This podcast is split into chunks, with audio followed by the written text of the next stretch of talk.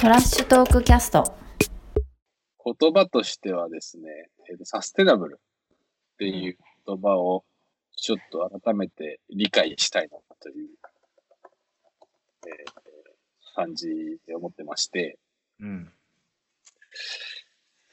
まあふたりも最近こうよく聞くよね、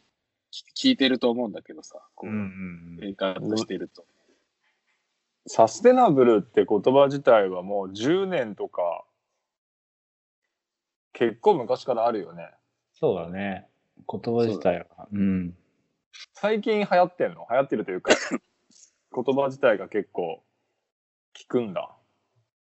まあでも流行ってるっていうのが正しい気がするだ。なんか流行りになってんだ。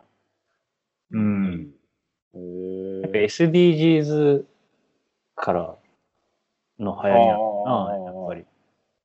そうね、多分なんかヨーロッパで流行り、それが日本にも来てみたいな感じなんじゃないかな。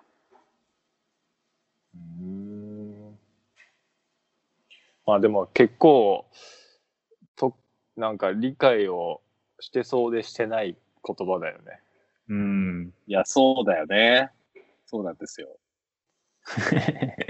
なんかど、その、二人はその、なんつうの、ネガティブ、ポジティブ、どっちでもいいんだけど、このサステナブルという言葉に対する、なんか直近なんか感じることとかある？こうコミュニケーション、誰かと話してて、こういう使われ方してて、いいなと思ったとか、逆に悪いなと思ったみたいな。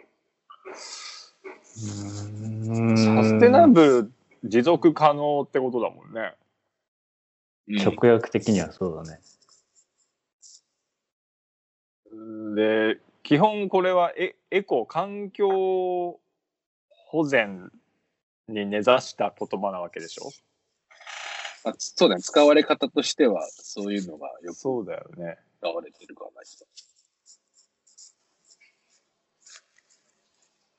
な。なんか使われ方がどうこうってあんまり思ったことは俺はあんまないんだけど、そうね、なんかむしろ今の時代的に言うとやっぱもうなんか当然の思想というか、確かにもう前提っしょそれみたいな、なんかイメージがあるっちゃあるかな、なんか。うん。なんで突然前提になったんだろう。うーん、やっぱその大量消費、大量生産、大量消費だと、やっぱいろんなことがままならなくなってきたなっていうのが、まあいろんな面でこう感じ、感じたり、メディアでそういうことを聞いたりとかするうちに、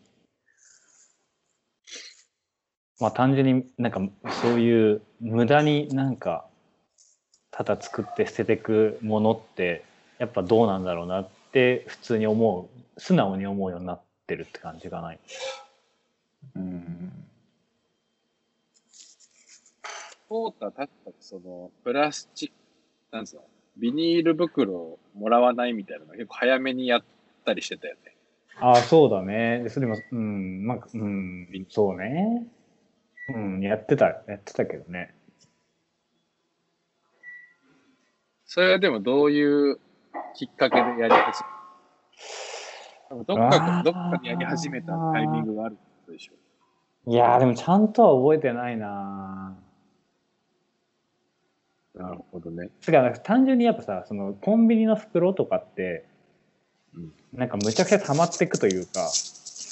うん、あのなんかあとその別にいらないのにもらうみたいなのがやっぱ い, いらねえなこれっていう気持ちがすごい あ, ありつつもらってたから。なるほどね、うん、それをやめるのは割と簡単だったというかところかな、うん、でもその当時はまだ結局スーパーとか割といっぱい買う時とかは普通にビニール袋とかもらうこと結構多かったから、うん、本当にまあ結構 ひゃくパーセント でそれやろうと思ったのはやっぱり有料化になってからかな。本当にだからつい最近の話かな。なるほどね。うん。まあ、結局金取られるって大きいよね。うん。なんかいらんなってもらってたものにさらにそこに金入れるんかみたいな話になってくるとやっぱり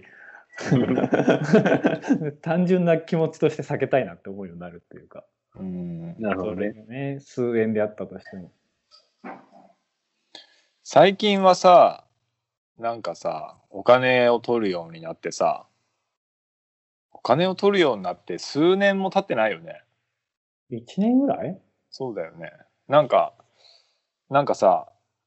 むしろエコバッグ持ってねえのかよ感がない。あ、い今更かよってこと？いや、あの店によってはさ、なんであなたエコバッグ持ってきてないんですか、空気がすごい出される感が強くなってきた気がする。なるほどね。そこまでなんだっていう、まあ言いたいことはわかる。なるほどね。なんか、うん、ちょっと話が先に行っちゃうけどさ、だったらさ、うんうん、ビニール袋も用意するなよぐらいの姿勢を見せてほしいというか。でもあくまでもかお金出せばビニール袋はあげて対応するんでしょっていう、なんかちょっと不思議な。あ、なんか今の直也君の話にすごい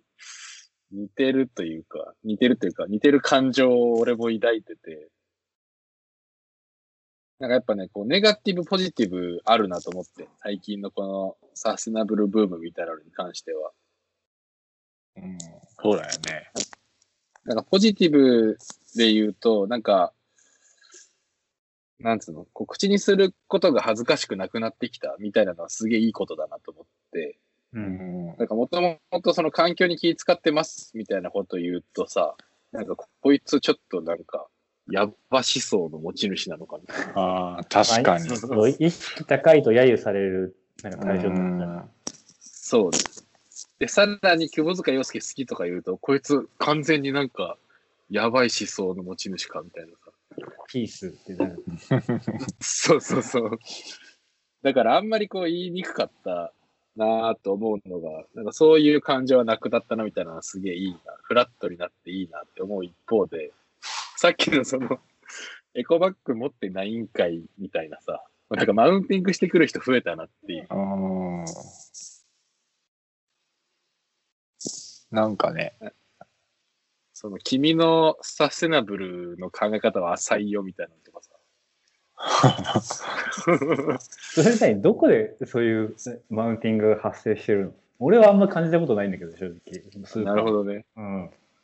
まあ、特に個人経営なところかな。スーパーとかさ、コンビニはさすがにないよね。なるほどね、うん、俺はなんかその同僚とかと話してて結構こういうマウンティングされんなって感じることあるんだよね。うん、なんかそう、こういう人が増えたらめんどくさいなっていうことを感じることが結構この一年サステナブル関連だとあるなっていう。うーん。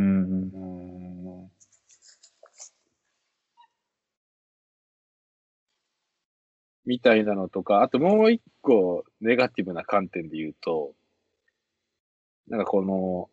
サステナブルの先に何があるのか、あんまり俺自身もよく理解してないっていうか、うんうん、これやることで何が変わんのみたいなの、そんなに解像度高くないまま、なんとなくこう、なんとなく環境にいいんでしょぐらいでやってるみたいな。そうだね。うん。うん。分かってないね。漠然とはなんかイメージできるじゃん。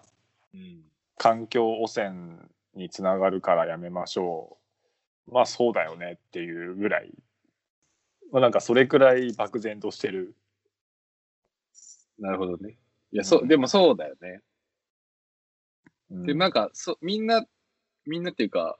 多くはそれぐらいの知識だと思うんだよね。だけどやっぱそれでもこのサステナブルとかエコみたいなのがちょっとそのなんつうの、購買意欲を促進するようなワードになりつつあるっていうか今。うんうん、うん、ああ、それはあると思う。なんか同じ商品だったらエコサステナブル歌ってる方を買おうみたいな。そうね。ね、そう。まあ、ただそうは言っても果たしてこの商品はどの辺がサステナブルなのとかさ、かよくわかんないままワードで買ってるとかも、ここいちねん特になんか発生してる気がしてて。うん。そうだね。なんかぶっちゃけその、詭弁で言ってるのか、マジでやってんのかが、なんか判断つかないな、みたいな、なんかあって。うんうん、で、なんか俺もそのこのぼんやりサステナブルみたいなのから、もうちょっとこう解像度上げたいなって思ったのね。うんうん。うん、確かにそれは大事だよね。そう、なんか俺がエコバッグ使うことが何につながるのかみたいなのとかはもうちょっと正しく理解した方がいいかもみたいな。うん、マイボトルとかね、やったとて、それが何につながるのみたいなことは、もうちょい知りたいぞとか思ったんだけど、なんかなかなか体系的にその辺が語られてるものが、なんかたどり着けなくて。うん、で、最近ね、えっと、ネットフリックスのドキュメンタリー見たんですけど。はい、俺も見ました。俺は見てない。そのタイトルが、えっと、偽りのサステナビリティだったかな。あ、そうだったっけ。あ、違う、偽りのサステナブル漁業か。ああ。ちょっと漁業に絞られたタイトル。一応漁業に特化してる感じだったね。うーん。なんだけど、ちょっとざっくり、その内容を先に話してもいいかな。うん。えっとですね、これは、まずこうドキュメンタリー作品なんだけど、うん。えー、作者がね、にじゅうにさいのイギリス在住の人で、うん、あの、アリさんって言うんだけど、うんうん。なんかその、この作者の人の撮影のきっかけ、ドキュメンタリー撮ろうとしたきっかけが、その海洋生物が、その、沖に打ち上げられて死んでるみたいなニュースが、ヨーロッパにあったんだって。はいはい。で、原因のほとんどはなんか人間が捨てたプラスチックゴミ。うんうん。を食べたことが原因みたいな感じだった。うん。なので、なんかその、人間が、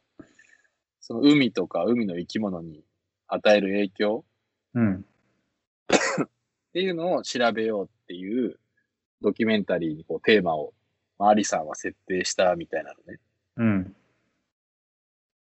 なんかその、そもそもさ、プラスチック製品使っていけないのはなぜみたいなのって、だからさっきの話じゃないけど、なんかゴミ問題になんか影響してるんだろうなぐらいじゃない。なんか俺らの理解と、うん。そうだね。それ、それをもうちょっとなんか具体的に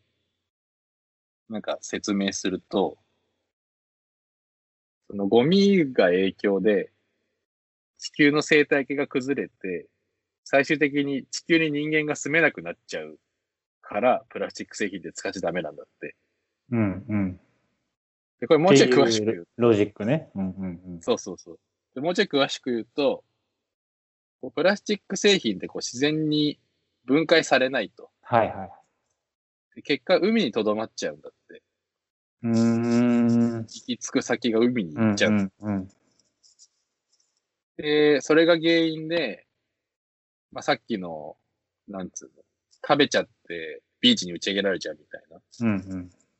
要は、海の生き物の生態系とは関係ない死に方が発生しちゃうと。はい。で特にそのクジラとかイルカみたいな海洋哺乳類、うん、とか、あとサメとかさ、こう生態系ピラミッドの上位にいる生物が、はい、なんかそういうプラスチック原因で死ぬケースが結構あるらしいんだけど、うんうんうん、そうするとなんか、そう、なんか生態系のピラミッドの上位が死ねば死ぬほど、ピラミッドが簡単に崩れちゃって、うんうん、要は上位がいなくなるから、そのにばんめのところが大量発生しちゃって、はいはいはい、で、そのさんばんめの人たちが食い尽くされちゃって、うんうんうん、でにばんめがさらに増えて、食うものなくなって死ぬみたいな。うんうんうん、で、なんか海のせなんか生態系崩れると、これ極論ね、海に生き物がいなくなっちゃうと。はいはい、今みたいな構造で。で、その結果、海の生き物を食べて生活している陸上の動物もいなくなっちゃう。うんうんうん、それで、結果最終的に、その動物食べてる人間も食べるものなくなっちゃって、みたいな感じでこう、地球に人間が住めなくなっちゃうみたいなことらしい。うんうんうん。だから、プラスチックゴミは使っちゃダメなんですよ、みたいなことらしいんだよ。うんうん。ここまではなんか納得するっていうか。納得？うんうん。で、まあ、アリスさんはその状況をさ、すごい、こう、真摯に受け止めて、うん、まずやったことは、あの、海を守る団体の署名活動にまず参加して、うんうん、あとはそういう海を守る活動団体に寄付をして、うん、あと自分もそのプラゴミ使わない、そのコーターがやってたみたいな。はいはいはい。ビニールの袋もらわないみたいなね。うんうん。あとはその、使わないだけじゃなくて積極的に海辺のゴミを拾うみたいな。うんうん。その辺をやってたんだけど、なんかその、海に浮かんでるプラスチックゴミって、うん、あの全体でどういうものがあるんだみたいな。ものをなんか改めて調べたんだって。うん。そしたらなんかその、えっと、飲料ボトルとかさ、あの、はいはい、ペットボトルとか、はいはい、あとはその、容器、トレイとかカットみたいなのとか、うんうん、あとはビニール袋とか、あとはその、なんだ、プラスチックのストローとか、はいはい。で、なんか全部合計してもじゅう じゅうごパーセント ぐらいなんで、全体の。あ、そのゴミのゴミの総量の中で。ああ。かなりビビたるものだと。うんうんうん。結構意外じゃないそれ。うーん、他はない。他はどういうゴミっていうことなの？他のゴミは逆に言うと。他はね、うん、あの漁師さんが漁業をする中で出てくる、うん、えっと、魚、魚網漁網っていうの、はいはいはいはいはい。とかロープとか、はいはい。あとはその、浮かせとくブイ。はいはいはい。とか、あとその他のこう漁、漁具っていうか。うん、うん。つまりこう、漁業に関するゴミなんだって。それのが多いってこと？っていうか、それがほとんどなんですよ。へ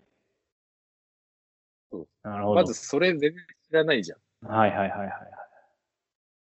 だからそのゴミ減らそうとして、俺らがマックス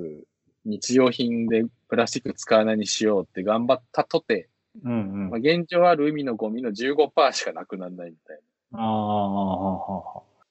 うみたいなのがあって、うんうん、で俺これ見てさ、そもそも、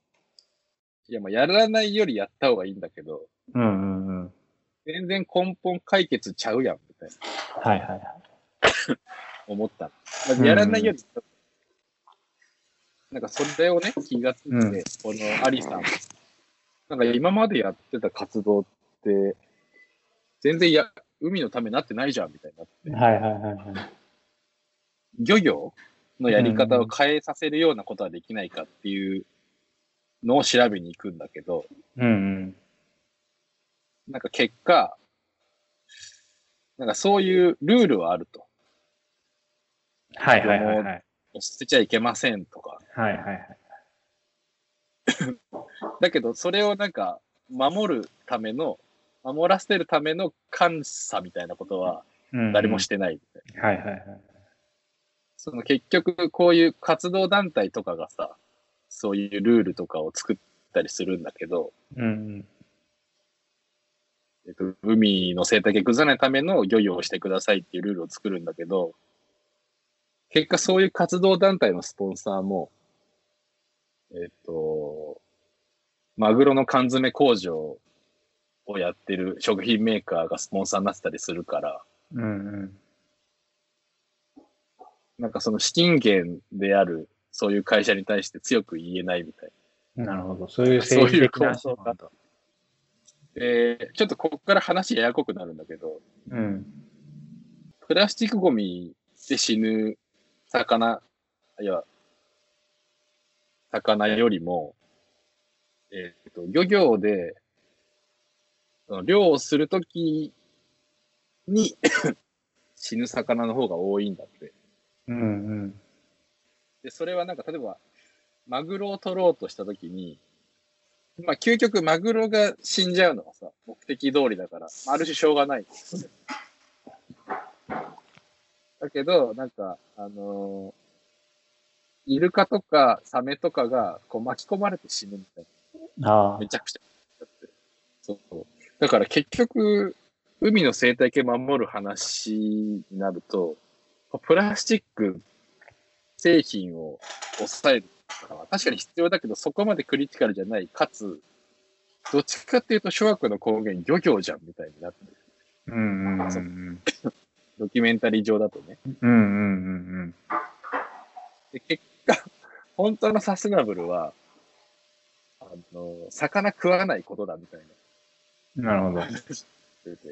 はいはいはい。で、なんか、あの最終的には、なるべく魚食べるのやめましょうみたいな話になる。えー、ドキュメンタリーの結論？そうそうそう。えー、これ分かりやすく言ってるよ。分かりやすく言ってる。うんうんなんかそれ見てさ、いやまず、なんか、まあ、その作者の意図がさ、十二分に入る話だから、ドキュメンタリーって。うんまあ、この人はこういうことが言いたかったんだなっていうことには尽きるんだけど、うんうん、なんか初めてその、えー、っと、プラスチックゴミ減らそうみたいなことを、が何に影響してるのかをこうロジカルに説明してくれたものがそれだったから、うんうん、あなんかそういうことなんだみたいなちょっと思っちゃって、うんうんうんうん、なんか今までは割とそのサステナブルみたいな単語が使いやすくなってきてよかったなとか思ってたんだけど、なんかそれ見た後でなんかちょっともうげんなり聞くたびにげんなりするワードになってきちゃった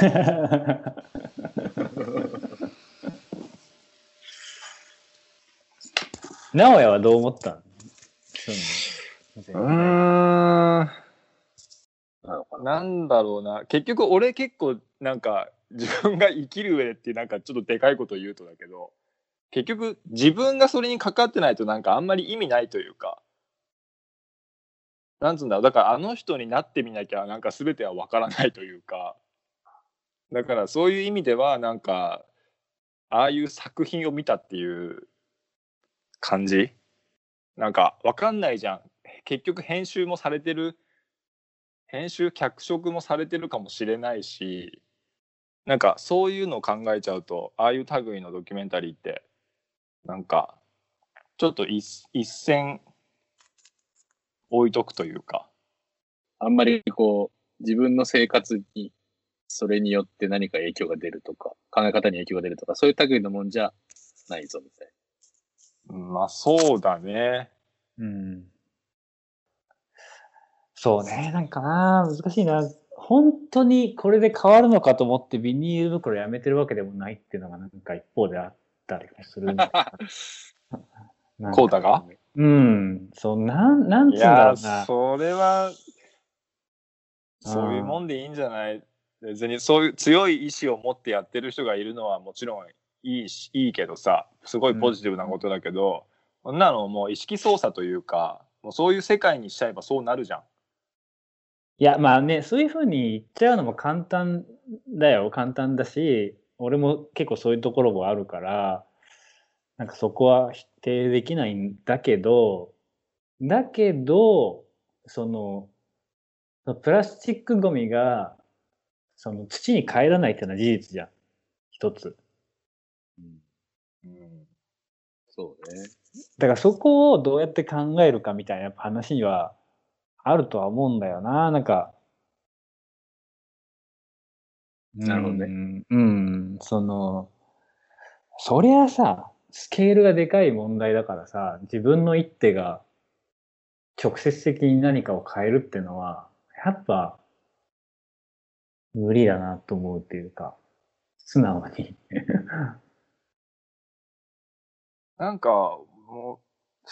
う、わからんけど、リサイクルもできるんじゃないの？プラスチックって。だから、ゴミ分けとかってするじゃん。うんうんうんうん。それでうまくはいってなかったってことなのかな？うーん。どの状態を指してうまくいってるかっていうのがね、また難しいね。あと、単純に土に帰らないのはそうなんだけど、ゴミをそもそも捨てなければいいんじゃないの？そういう話も、なんかそういう話もあるよね、なんかね。そうだから 漁, 漁業をやってる人たちが、まあなんかすごい、その映画だと、まあ、最終的に魚食うな食わなきゃいいんじゃない食わない少し魚を消費量を減らせばいいんじゃないみたいなことを言ってたけどなんかそういうことでもないんじゃそれはそれ一つの解としてはあるけど、それってえそれって漁業が儲からないようにすりゃいいじゃんってこと？いやまあ漁業がなくなればってことでしょ。なくなもう本当極端になくなりゃいいじゃんっていう、うんうん、でもそれってやっぱさ、人間死ねばいいじゃんって話になるよね。そういうことや。だってそういう人たちだって食ってるからすぐにはできないわけじゃん。そういう人たちが仕事なくなっちゃうしさまあまあまあちょっとその映画の内容に関してね、こうすべしみたいな議論はそこまであんましたくないんだけど、うん、俺はそのね、初めてそのサステナブルっていう言葉をブレイクダウンしてくれたのがこの映画だったのね。うんうん。要は自分、その今使わないってことが何につながってるのかみたいなのと、そもそもプラスチック使っちゃいけないのはなんでかみたいなのも、まあむちゃくちゃ暴論ではあるけど、一応こう言語化はしてくれてたみたいな。うんうん。これなんか結果ね、なんかその解像度上げたことで、結構そのサステナブルみたいなものに、ちょっとげんなりしたことは事実で、俺が。もういっかな、みたいな。うんうんうん。それってだからもう、あの正しく理解しようとせずに、ぼんやりサステナブルやってた方が良かったんかな、みたいな。うーん。いや、でもさ、うーんとやっぱ俺もさっきもの繰り返しになるんだけど、やっぱそれって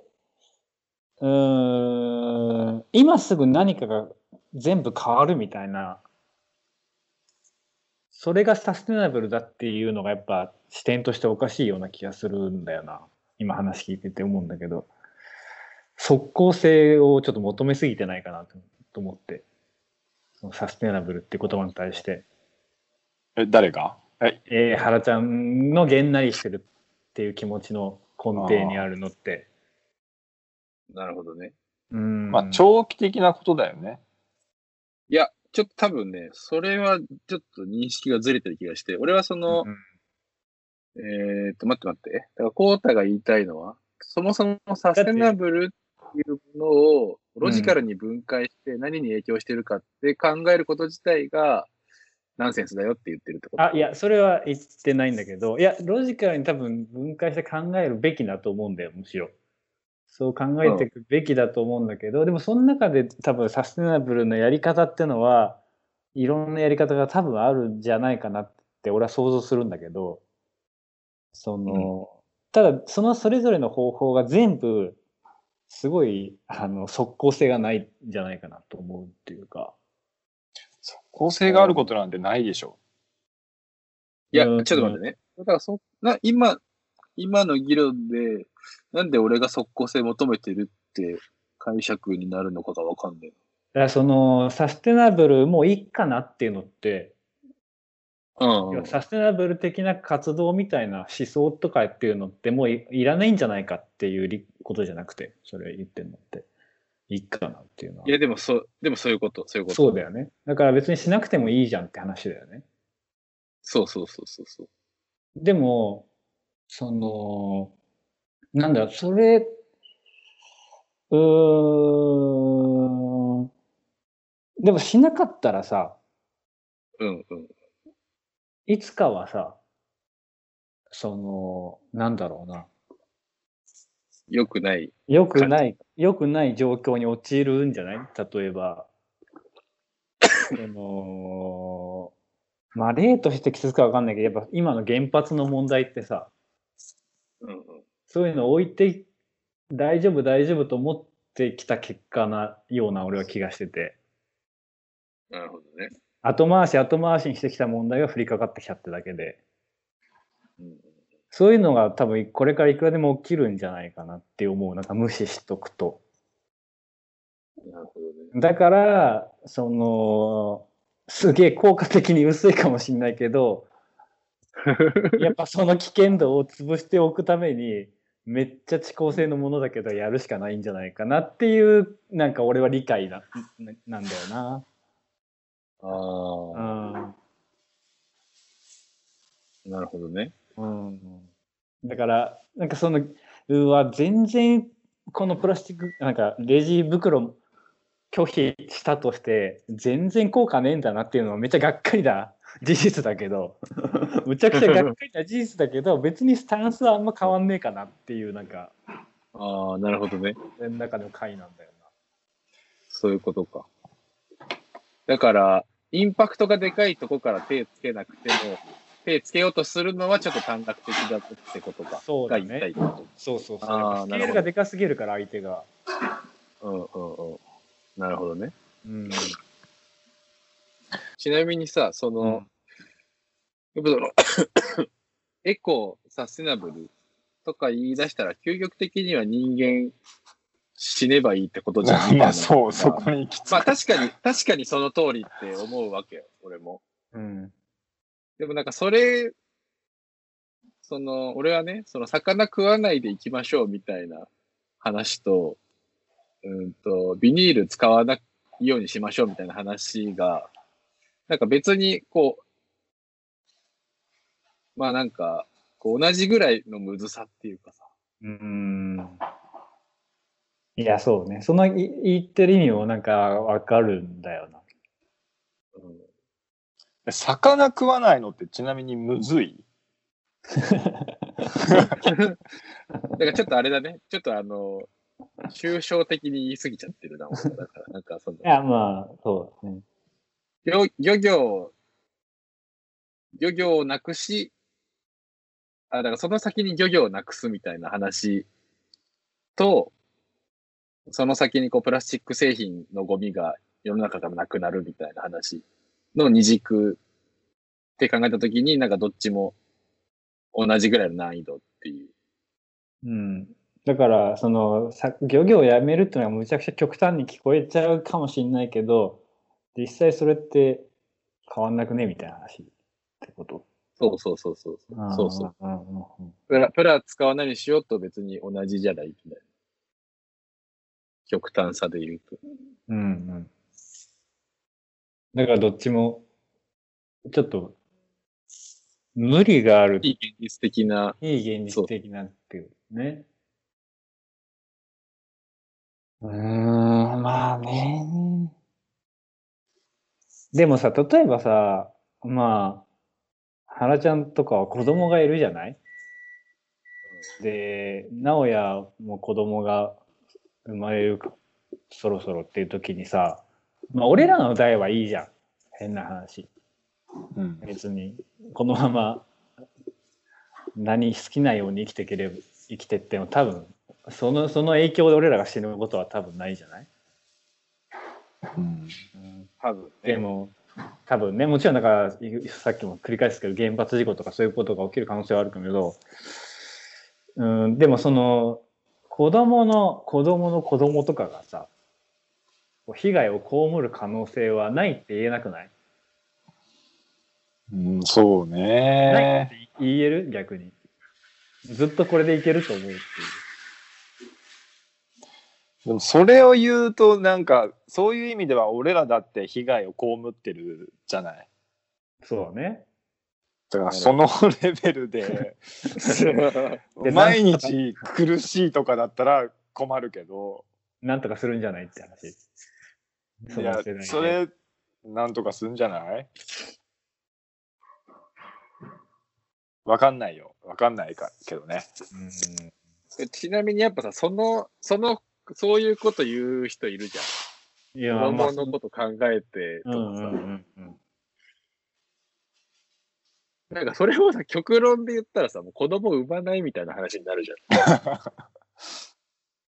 子供産まないことが一番の正義なのかもしれないし。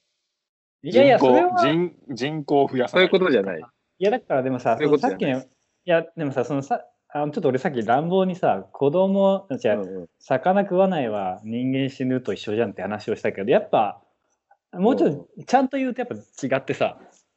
まあ、あくまでも人間も生きるためにっていう人間も生きて他の生物もバランスよく生きていくためには魚食わなきゃいいんじゃないっていう多分結論だと思うねさっきのあのなるほどドキュメンタリーが。だからそれはまあね、外さないでいいと思うのやっぱ人間が考えるんだから、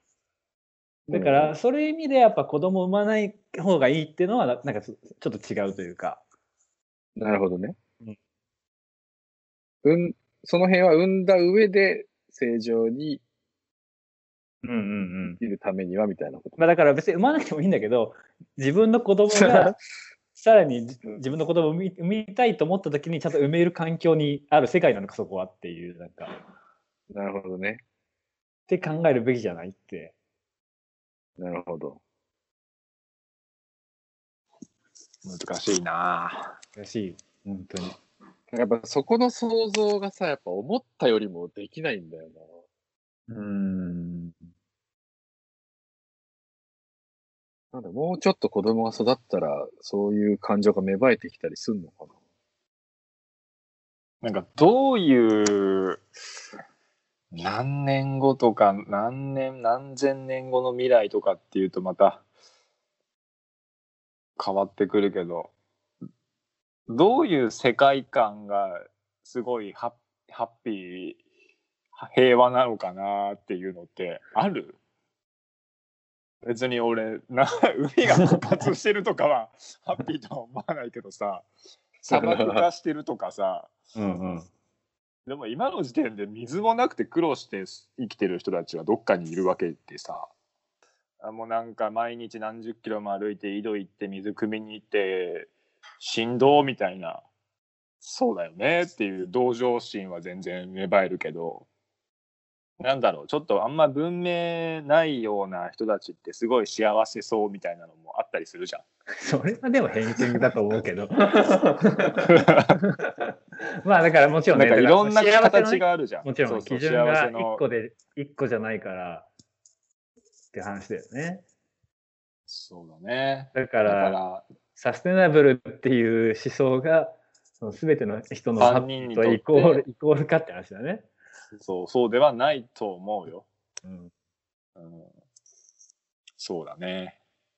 いやなんかさそのやっぱこの映画見る前もねやっぱサステナブルっていう言葉が一般自分の中でも一般化してきた偏見もなくなってきたとはいえなんかやっぱちょっとちょっとうさんくさいなっていう印象をこうはらん含む言葉だったんだけど、うんうんうんなんかその映画見た後で、こう改めて、なんかその偏見を助長されるようになっちゃったっていうかさ。うんうんうん。なんかやっぱさ、商売としての、やっぱ記号として成り立ってきたっていうのはすごい大きいと思うんだよね。うん。例えばエコバッグとかって、もういいよ、エコバッグ作んない方がいいよって思うじゃん、なんか。エコバッグうちに何個あんだよって思うわけよ、なんか。そうだね。ああいうのは本当くだらないなってすごい思うし、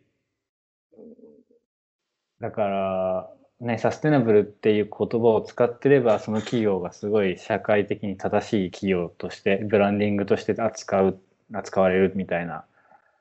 のも、本当かってやっぱ疑問はすごく参加者としてはすごくあるかな。そうね。うんうん、